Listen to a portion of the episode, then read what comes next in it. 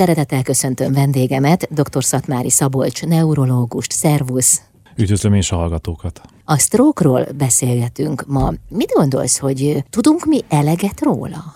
Úgy gondolom, hogy nem lehet elégszer hangsúlyozni a sztróknak a fontosságát, ugyanis Magyarországon ez még mindig népbetegségnek számít, független attól, hogy rengeteg kampány és ismertető került már ki a így a médiában is, meg mindenfele, viszont továbbra is a számadatok magukért beszélnek, tehát évente kb. 35-40 ezer beteg kerül sztrókkal kórházba, és ezek közül, a betegek közül a fele sajnos meg is hal. Tehát ezek a keringést érintő betegségek, az érrendszert érintő betegségek továbbra is vezető halálokok világszerte, és tartós rokkantságot is okozhatnak, viszont az a, a döbbenetes, hogy ezeknek a 80%-a ez visszafordítható lehetne, és megelőzhető lehetne.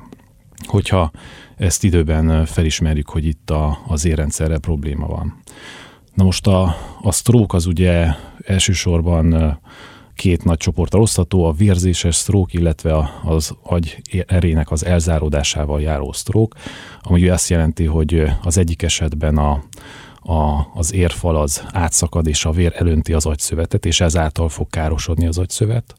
A másik típus pedig, ami a sokkal gyakrabban előforduló, tehát az összes sztróknak kb. a 80%-át kitévő stroke fajta, az pedig a, az érnek az elzáródásával jár, és ezt is tovább kellene bontsuk, tehát hogy mi okoz érelzáródást az agyban.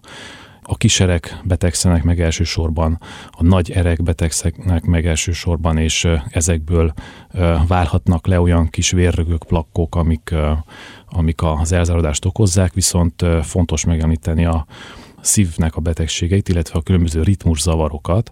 Ezt kardiogén embolizációnak hívjuk így orvosi nyelven, ami azt jelenti, hogy a szívből indulhatnak el olyan vérögök, amik később az agyban állnak meg, és ott okoznak érezáródást.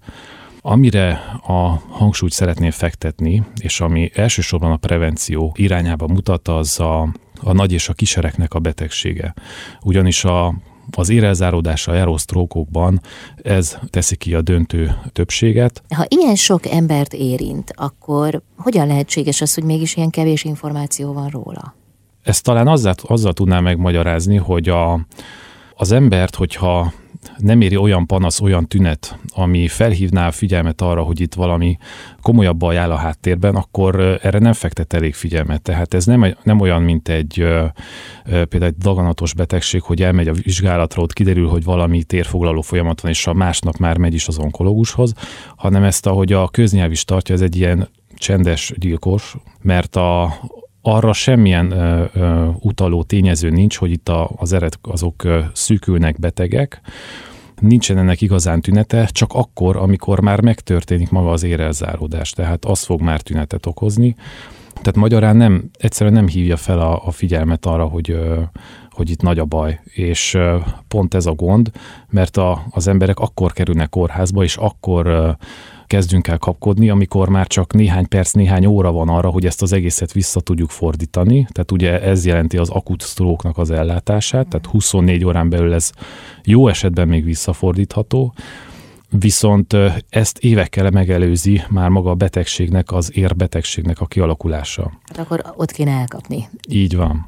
Igen. De ha ilyen sok oka van, hiszen azért most te jó néhány okot mégiscsak felsoroltál, akkor hogy, hogy nem jutnak el a betegek időben orvoshoz, hiszen most értem, hogy van egy akut stroke, de hát azért mondjuk a, a szívbillentyű hibáira időben fény derülhet, tehát azért mégiscsak vannak olyan faktorok, amelyekre azért oda lehetne figyelni. Uh-huh talán, talán az, hogy a, a maga az ismereteknek a hiánya.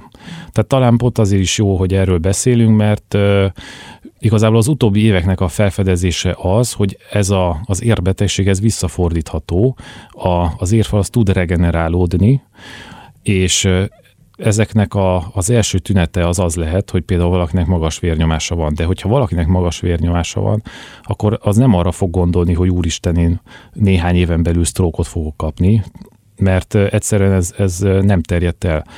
Viszont azt már tudjuk, hogy ha valakinek vérnyomása van, akkor annak tízszeres, húszszoros a kockázata arra, hogy, hogy néhány éven belül ez bekövetkezhet.